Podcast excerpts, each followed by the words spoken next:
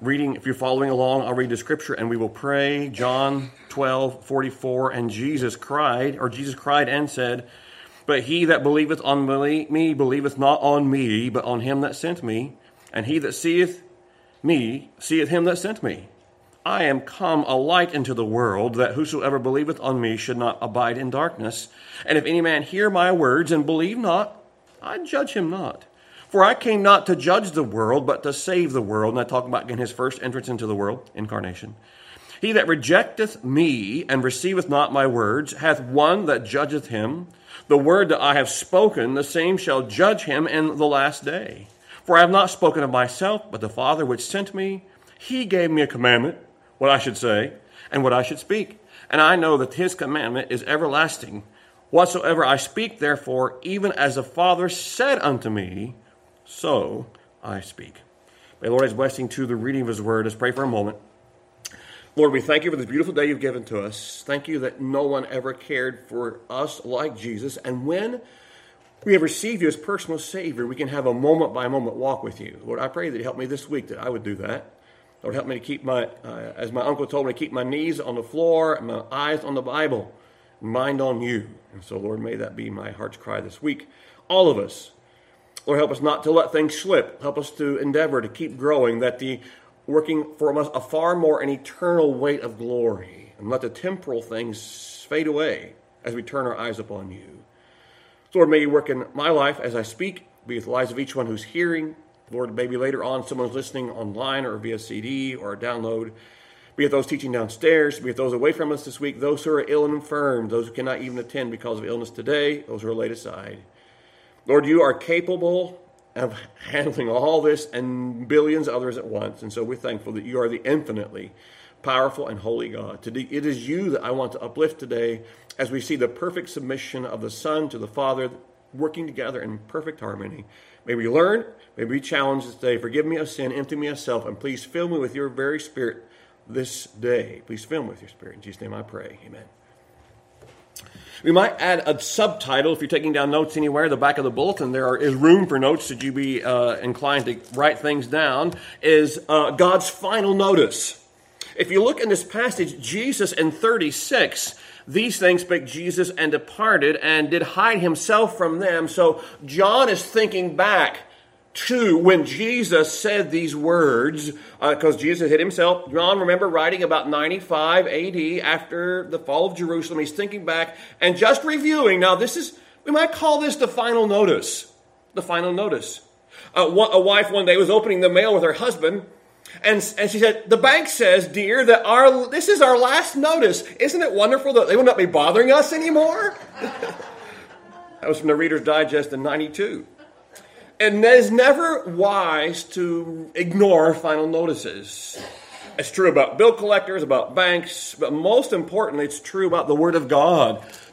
Christ has come to die. He came to die, He did die. He was gloriously raised, and He offers salvation. And you have a window that is open now in this age of grace to receive Christ as Savior. Don't ignore God's final notice. If you have yet to receive Christ as Savior, you need to do that today. I would be just most urgent upon that. Paul warned the Athenians in Acts 17, because he hath appointed a day in which, in the which he will judge the world in righteousness by that man whom he hath ordained, whereof he hath given assurance unto all men in that he hath raised him from the dead. God sends a final notice, if you would. It's best to pay attention. So the submission in person, and we see the object of faith in 44. Jesus cried and said, He that believeth on me believeth not on me, but on him that sent me. There was such a perfect unity from eternity past all the way through Christ's earthly ministry, only interrupted for three hours on the cross. A unity of the Father, the Son, and the Spirit working seamlessly together. And Jesus had done exactly what the Father wanted. And the resurrection of Jesus from the dead was God saying, Amen, the ministry of Jesus. He received the payment for your sin and mine when Christ rose from the dead. We find that our text presents his Christ's final notice to the Jews who had not believed. As you well know, the Jews rejected Jesus. He's hidden himself. And so this is a, a rethinking back, if you would, on John's part. The Lord Jesus was willing then to come down here to our planet and to be to be named among us, to, to walk among us, to be tabernacled with us, that we might have life. What condescension! So you want to see the Father, you look at Jesus. He is a die, the die impress in Hebrews chapter 1, the, first, the third verse. He is the express image of God. It's like when you look in the mirror, that's exact, I don't want it to be that, but it is, sadly, the exact way I look. I mean, I want that, but if you see me in the mirror, you see me, uh, it's the same thing. Maybe you're saying if you cover the mirror over. Oh, do they, are your mirrors even working in your house? Aren't you like really bad? No, they are. He is the eye impress of the Father. You want to know what God looks like?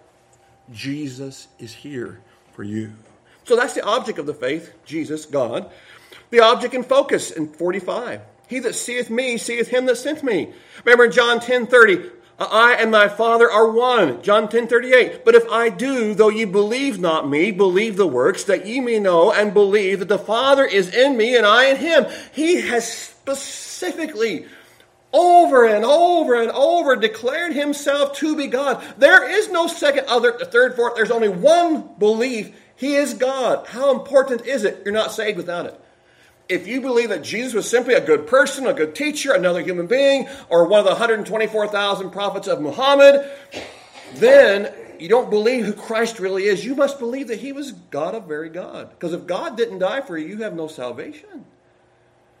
He never, though he was God, of very God, and he never once repudiated or renounced his identity as God or his equality with God. Now, he did lay aside the independent exercise of his divine attributes for a time here on earth, but he still was upholding all things by the word of his power. Again, Hebrews chapter 1. He made himself wholly available to the Father. The Father made himself wholly available to the Son. And our redemption's plan from eternity past was accomplished we sit by and we hear these messages like this Sunday in, Sunday out. We fail to grasp the magnificence of Jesus dying for us, upholding all things, your planet, your home, all things by the word of his power, all the planets, while at the same time holding a child on his lap. Forbid them not.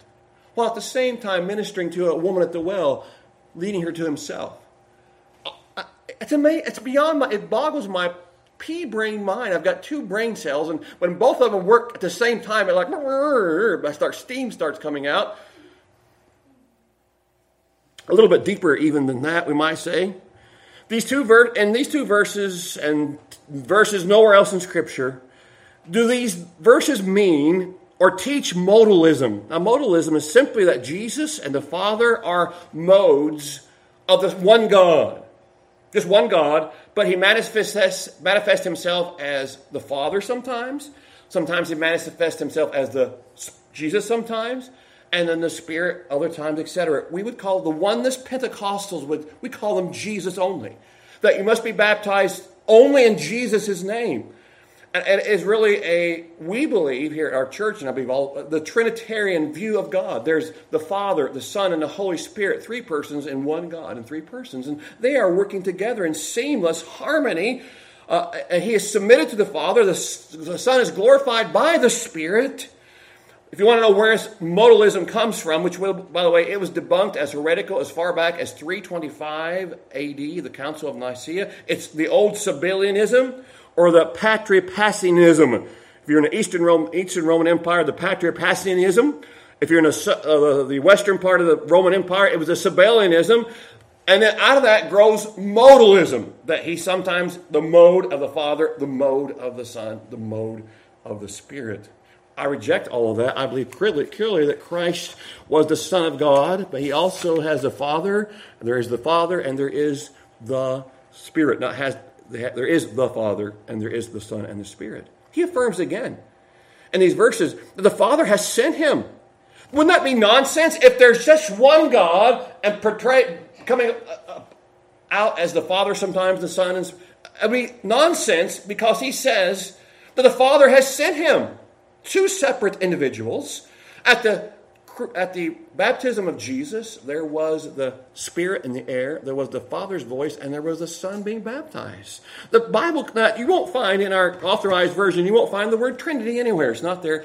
The teaching, however, is replete and abundant, I believe, and clear. If you have your dialing fingers ready, just three verses regarding the Trinity uh, Matthew 28 19, 2 Corinthians 13, and Jude 20. Matthew 28 19. Now, the cults love to say, well, there's the word Trinity is not in your Bible, Pastor, so we, we can't we can't believe in it. Well, the teaching is clear. Grandfather or grand a grand uh, grandparents is also not in the Bible. I know I'm one of those. I know I'm one of those, even though it's not in the Bible. Find in Matthew, uh, I'm sorry. Matthew chapter uh, 28, verse 19. Go, go ye therefore and teach all nations, baptizing in the name of the Father, and the Son, and the Holy Ghost. Father, Son, and Holy Ghost. So there's three together. In 2 Corinthians chapter 13, verse 14, 2 Corinthians 3, 2, 2 Corinthians 3, 2 Corinthians 13, sorry. When something like that, I tell you, when something like that goes, it throws your mind off when you're speaking. What, why is it doing that? Why is it, what can I fix that? So you're trying to think of two things at once. And again, my two brain cells are going back and forth together. 2 Corinthians chapter 13, that makes me, I've got to talk slower because that makes me talk faster the grace of the Lord Jesus Christ and the love of God and the communion of the Holy Ghost be with you all, and amen. And Jude 20, no chapters, there's but one chapter. Jude, verse 20. Jude, verse 20. We go, Jude, verse 20 and 21.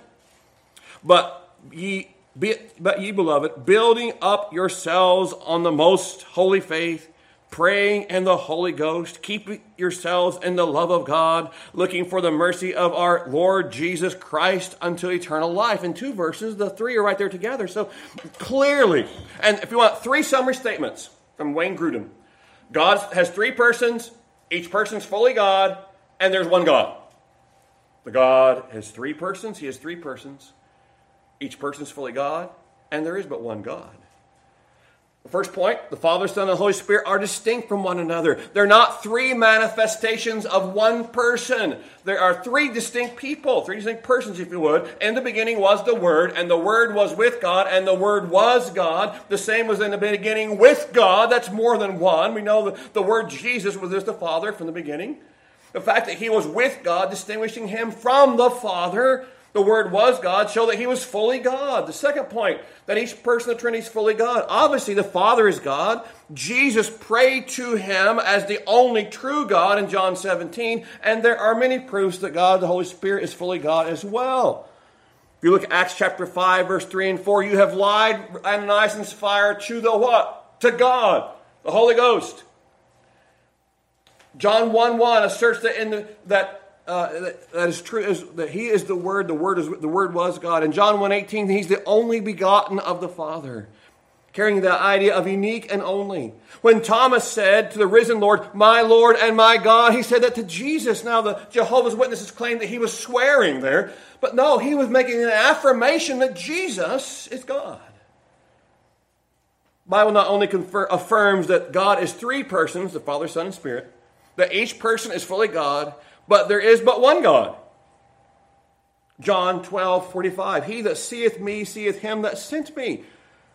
The Word was made flesh and dwelt among us, and we beheld his glory, the glory as of the only begotten of the Father, full of grace and truth. And John 1, 18. No man has seen God any time. The only begotten Son, which is in the bosom of the Father, he hath declared him. He repeats the answer. Is Jesus God? Yes. And John 14, 9. Have I been so long with you? The Philip and yet hast thou not known me, Philip? He that has seen me has seen the Father. How sayest thou then, show us the Father? You've seen the Father because you have seen me. He is God, and they work together in harmony. 1 John 1, 2, 1 John 2 23. Whosoever denieth the Son, the same hath not the Father. But he that acknowledgeth the Son hath the Father also. You cannot say, Well, I believe in God the Father, but I reject Jesus as God. That's not salvation. You must absolutely, beyond the shadow of a doubt, receive and believe that Jesus is God. He declares himself that. Either he's a terrible, the most worst liar ever, or he is God. That was it. Was it? Uh, well, it wasn't.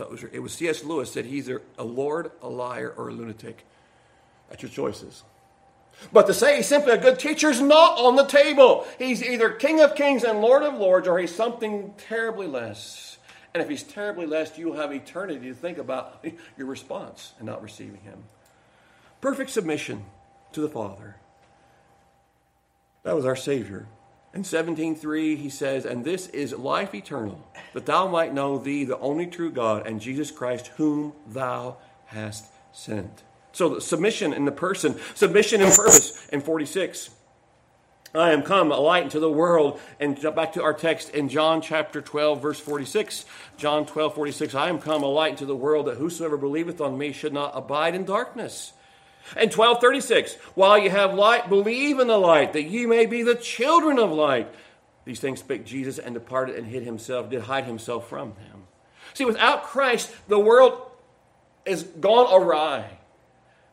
The world without Christ is in spiritual moral darkness. The natural man receiveth not the things of the Spirit of, of, Spirit of God, for they are foolishness unto him. Neither can he know them, because they are spiritually discerned. We are in a world that has no spiritual discernment. Yes, there's a lot of spirits, and yes, there's a lot of religions, but there's no true spiritual discernment. Even in our church, we're woefully ignorant.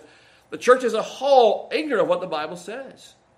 Ephesians 4:18, having the, their understanding darkened, being alienated from the life of God through the ignorance that is in them because of the blindness of their heart. Why do we have such a such a momentum of immorality across our own nation, a momentum of the culture of death in our own nation because we have rejected the morality of God. The truth of God's word that life begins at conception. The truth of God's word that the only time for physical intimacy is a man and a woman together with themselves married to each other. That's it. Everything else is not correct or a sin against God. But you to say those words, probably down the road, I will either be uh, turned off or I don't know what's going to happen. But the truth of God's word does not change by our ability to stomach it or by what we think is better. God's word shall stand. And when you're standing on the other side of God's word, woe is you. Woe is us. We are a nation under God's judgment. I really believe we're in a nation God, under God's judgment. It's only going to get worse unless we, we've got a R E P E, we've got a six letter word we need repent. That's what I'm praying every day. I pray for repentance in America, starting from the top down, from the bottom up, and meet in the middle. I, we just need to repent as a country. We've turned our back on God. It seems we're on a train that has no brakes regarding our, our desire to self destruct, it seems. God is gracious. Unbelievers typically believe in certain truths they like and reject other truths that are offensive to them, even though Scripture clearly teaches both truths. We believe that God is love, and because we all, uh, and, and, and, they like that one, but when he said God is holy, well, then we don't sort of like that so much. The world does not like that. When we hear that God is going to judge sinners in righteousness, they don't like that at all. But God cannot be loving without also being just and righteous. An unjust judge who lets uh, abusers of mankind go free because he loves them is neither righteous nor loving, nor should he be a judge. If God is God, then he must be both loving and just. So we are justified when we trust Christ's payment for our sin. It's, it's unfair. Absolutely unfair that Jesus had to die for you, but he did. And that is the only way we go to heaven when we have our sins laid upon Him and we ask Him to forgive us of those sins. It's, you say, but Pastor, there's a lot of people going to going to heaven so many other ways. They're not going to God's heaven. Do you understand that heaven is God's? It is His. That's where He lives now. He decides. He decides who goes there. And what is the method to go? What's His method? It's through salvation through Christ. But there's so many who refuse to believe the truth of God's word. And morality speaking, in a Barna poll just nine years ago, which I imagine it's sure to, uh, certainly changed, polling people 18 to 34, general Americans, or just Americans in general, 49% think pornography is morally acceptable now. 72% say that physical intimacy between an unmarried man and woman is acceptable. 74% say that gay or lesbian relationships are acceptable. 71% say that having a baby outside of the marriage is acceptable. And we're too naive to think if it doesn't, that it's not going to ever come to the church. Only 46% in a poll in 2009 by Barna, only 46% of born again Christians believe in absolute moral truth.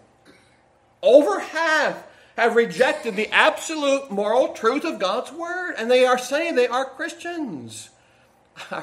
I heard a, listened to a podcast yesterday, and the man said this statement If 5% of those who claim to be Christian in our land actually think about God more than five seconds a day, I'll be surprised. How, how, how, much have you thought about God already today, outside of listening now? How much time do we spend thinking about God? We, are His children. How much of our lives, are, how much compare your watching of sports, your compare your watching of movies, or whatever, to, to your reading of God's Word? Com- compare that. Compare what, what's, what's the breakdown of, of your reading? What's the percentage of time I spend reading God's Word and doing other kinds of media? And I'm not sure why the microphones are so loud today. I'm not sure why. What is our percentage? In a 2021 American Worldview Inventory, a representative sampling of 2,000 adults found that 54% of the survey's participants embraced this postmodern idea that all truth is subjective and you wonder why we have people so bent on what they believe, and it's just as good as your what you believe because we have laid aside our one standard that has kept us in control.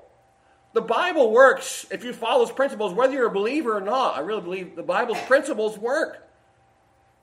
Matter of fact, we've had the Ten Commandments in the past. We've had them all over a lot of our buildings because the Ten Commandments work and they're for all mankind. It doesn't I'm not saying all mankind are saved, but they work. The principles by which we are to guide our land. The believing, then there's the hearing in 47. If any man hear my words and believe not, I judge him not, for I came not to judge the world, but to save the world. And there's no contradiction, by the way, with that, with John 3 17. If you'll turn back for just a moment to John chapter 3, there is no contradiction. For the first time, yes, he came to give his life a ransom for many. We understand that, but he is also coming back to judge the world. He's going to be the he's going to be sitting on the throne. We're going to be uh, giving account of ourselves to him as a Christian at the Bema seat, as an unbeliever at the great white throne judgment. I believe there's two separate judgments there. Some believe that we're all raised at one time for one general, depends on your eschatology, judgment. The concept of judgment is implicit. Look at John 3:18. John 3:18. He that believeth on him is not condemned, but he that believeth not is condemned already, because he hath not believed in the name of the only begotten Son of God. And this is the condemnation that light is come into the world, and men love darkness rather than light, because their deeds were evil. For everyone that doeth evil hateth the light, neither cometh to the light, lest his deeds should be reproved. But he that doeth truth cometh to the light, and that his deeds may be made manifest, that they are wrought in God.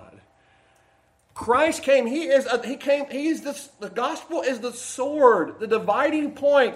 Either you trust Christ as Savior or you don't. He wants you. He's not willing that any should perish. He wants you to come to know Him. Does He not? He does. He does. Then there's the rejecting, the believing, the hearing in 48. The rejecting. He that rejecteth me and receiveth not my words hath one that judgeth him. Rejecteth. The word there means to count as nothing a terrible offense to treat the words of the Lord Jesus in this way as nothing.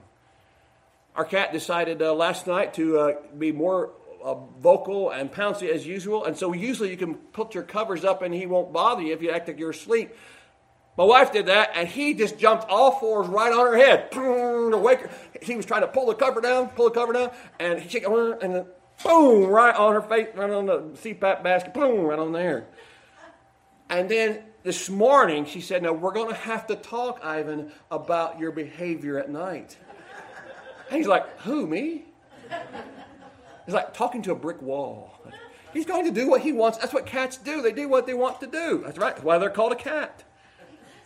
Ignoring our appeals is typical and expected from a cat. But much more important, when we as human beings ignore the appeal of God, we just can't say, oh, who, me? Yes, you. Yes, you. You are in need of a Savior, for all has sinned and come short of the glory of God, and, and the wages of sin is death if you do not turn from your way. And there's the judging. 48. He that rejecteth me and receiveth not my words hath one that judgeth him. The word that I have spoken, the same shall judge him in the last day. You're going to be judged by the words that Christ has preached, the words you've heard over the airways, the words your grandma and grandpa may have told you the, when you went to church when you were younger and you heard the gospel clearly presented. Don't you think people, when they stand before God, oh, I, I and they know where it's coming, if I had just, if I just responded one of those times and, and received you as personal Savior, won't you give me another chance? You've had your chance. Honestly, you've had your chance. I like what, now, we, we, maybe we have dispersion against John Calvin, but I like the way he, he paraphrases this.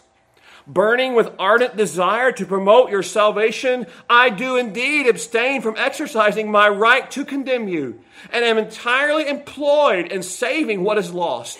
But do not think that you have escaped out of, my, out of the hands of God. For though I should to altogether hold my peace, the word alone, which you have despised, is sufficient to judge you. The Word of God is clear. For God so loved the world that He gave. And you, if you turn your back on that, you're going to be responsible. For those who say no, who reject the love of God displayed at Calvary, there will be a last day. We find that in Revelation 20. There'll be a great white judgment, and they will be held accountable, I think, more for the light they rejected than anything. How much light have you had? Well, in America, you've had pretty good light. We've heard the gospel. You can turn on the TV almost any time of day. Now, you're not going to hear the true gospel on all the stations by any means, but you have the Word of God. The Gideons will be here. They've given out billions, at least, I think, at least two, over two billion copies of God's Word. In America, we especially have no excuse. We're like Bethsaida and Zidon and Tyre, whatever, Bethsaida, I think it was, who said, The Lord, more, I'll be more lenient with others because you had the Word of God. Let's say, for instance, my wife and I took a non hurricane season trip to the Bahamas. And so I rented a car, and so I started driving down the right side of the road like normal we do here in Kentucky. And I got pulled over by the policeman there in Bahamas and taken right to the judge. And judge, judge says, You're found guilty. Do you have anything to say for yourself? And I said, Well, sir, I'm from Kentucky, United States of America, and everyone drives on the right side of the road in Kentucky. He says, you're not being judged by the laws of the United States of America.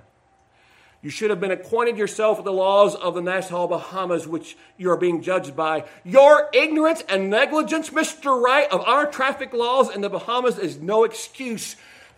Guilty as charged. I never go back to the Bahamas after that either. I'm just saying, I was responsible to know the laws. I'm supposed to drive on the left side of the road, which I've been in countries that do that, but I've never had to drive on that. Uh, left side of the road. I should have known. You should have known that Jesus is the God of very God and you're responsible to him. The gospel is clear. God has sent his son into the world. The world was, word was made flesh and dwelt among us. You want to see God? Look at Jesus in the scripture. He's there for us.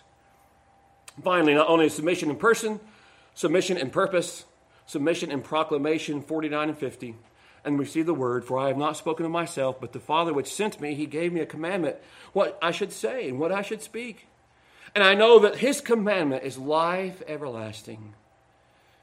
Honestly, we were getting to the Ten Commandments. We'll be there fairly soon on Sunday nights, and people think all of God's rules are so restrictive. I like what Dr. Rogers says, the late Dr. Rogers. It really is help yourself to happiness. You want to be happy you want to have the peace of God, then simply do what God asks you to do. I know my parents and I, uh, if you're listening, I know my parents and I that I got along a lot better with you when I obeyed your rules. And when, when I did not obey the rules, it was not quite a happy camper. I wasn't anymore. And I love my parents. I would not trade them for anything in the world. If you have parents, by the way, a young person that's trying, doing their best to teach you and raise you in the nurture and admonition of the Lord, grandparents, great grandparents are doing that, you should be praise the Lord that you've heard the gospel. Praise the Lord for that. The Word of God given to us, the commandment. He obeyed exactly his submission and proclamation. Whatever the Father said, Jesus said it to us. And third, and the, not only the word, but the witness at the end of 1250 of, of John. Whatsoever I speak, even as the Father said unto me, so I speak. Jesus' witness was true. The last word to the Jews, now again, he's thinking back, back, and it's not chronological in chapter 12. These last words were not set, they were said earlier on. John's thinking back to the words that Christ gave to his people, and this it was so clearly abundant that Jesus claimed to be one and one with his one with his Father. Clearly. Eternal life. We have so many people trying to live so long. And as I walk about, as we talked very eloquently this morning about uh, Ecclesiastes 12, about as we're getting older, our bodies start to. I was thinking this morning, uh, he said about not standing up straight. I, I have to, if I bend my knees, like, well, it hurts now to stand up straight anymore. If I straighten my knees, I'm, I'm used to a bend now a little bit. And, and of course, you know, my hair's, that's a big, uh, no, cares about my hair falling out. That's just part of it. And, and the bones are getting older all these things are happening. Would you want to live as you're deteriorating as you are now forever and ever and ever and ever? No. I would like to live and plan to live in a new body that never wears out, uh, fashioned by God for me out of His marvelous grace. The best is yet to come. Are you living for the temporal or are you living for the eternal? An application before I pray. First of all, for the unbeliever, this might be your final notice from God. There was a man received a second notice from the IRS that his tax payment was overdue. And unless he came forward with that money immediately, there would be legal action. So he, he got his money together. He rushes down to the IRS office with his payment in hand. He said to the lady or the clerk, I would have paid sooner, but I never have received your first notice. The clerk replied, Well, we ran out of first notices. So we discovered also that second notices are much more effective. I will tell you this final notices, you better sit up and pay attention. For the unbeliever, you need to receive Christ. For the nominal believer, now what, what you've been talking about this nominal believer thing. A nominal believer never read their Bible. Sunday morning, they're like, uh, "Where's the pastor today, John?" Uh, I don't remember. I, I have not read my Bible for like three years. I never pray.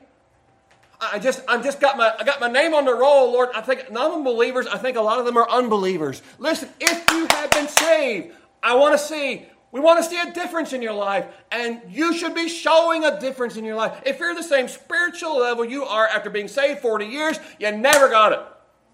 Personal opinion. John would say, read First John. I just started that again. I finished my Bible reading this week, so now I'm I'm free to go. I'm free to surf wherever I want to surf. I, I love First John.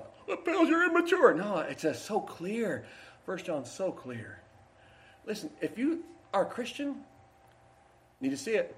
Jesse James claimed to be a Christian, sang in a choir at a Baptist church on a Sunday morning, went out in the afternoon and killed three people as he robbed the bank. I'm telling you, Jesse James did not have the real thing. I'm thinking or else he felt, I don't think he felt guilty the rest of his life either, because he did other things. That's a nominal believer. Get off the fence. Remember, I said on Wednesday night, the fence is owned by Satan. I think, I've got one foot in the world. I'm doing pretty good balance. That's Satan's got, and I've hardly ever seen someone say, you know, I was on the fence and I fell back and got right with God. Most of them, I'm on the fence and I just kept going over. Rarely do we see people come go grow spiritually.